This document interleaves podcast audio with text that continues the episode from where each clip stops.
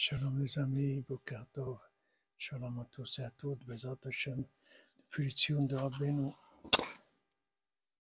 un fois Shlema pour tous les malades, la réussite pour tous, dans tous les domaines, Bezat Hashem, que les rébés vous bénissent.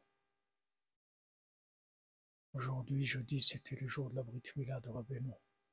Shabbat Agadol, quand il était de son vivant, c'était Shabbat Agadol qu'il a eu la Brit Mila. Shabbat Agadol, on l'appelle Agadol, parce qu'il y a eu beaucoup de nissim, beaucoup de miracles. Le plus grand miracle qu'il ait jamais eu, c'est que Rabbeinu, il est là, il s'occupe de nous. Comme il a dit à sa fille une fois, il lui dit, tu vois, il y a des gens qui sont, il entendait une dame qui criait sur la tombe de son papa au cimetière. Alors, euh, Rabbeinu dit, tu vois, elle crie, mais son papa, il n'est pas là-bas.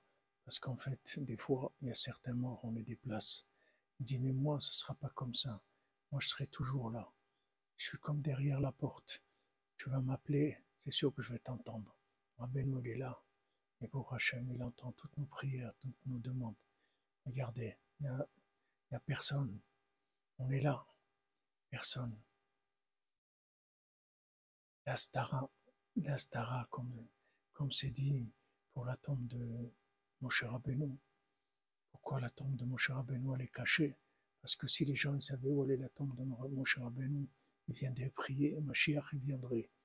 La tombe de Rabbeinu, c'est la même chose, dit Rabban Ben Nachman. Elle est cachée. Bien qu'elle est là, elle est cachée. Qui est-ce qu'elle a émouna Que voilà, Rabbeinu, il est là. Quand on parle avec lui, il est là. Il nous écoute.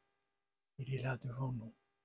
Les par son mérite, Shabbat Shalom, Shabbat Agadol Shalom, et un bon Pesach, Bezat Hashem, Kacher et Sameach, la délivrance pour tous et pour toutes, Bezat Hashem.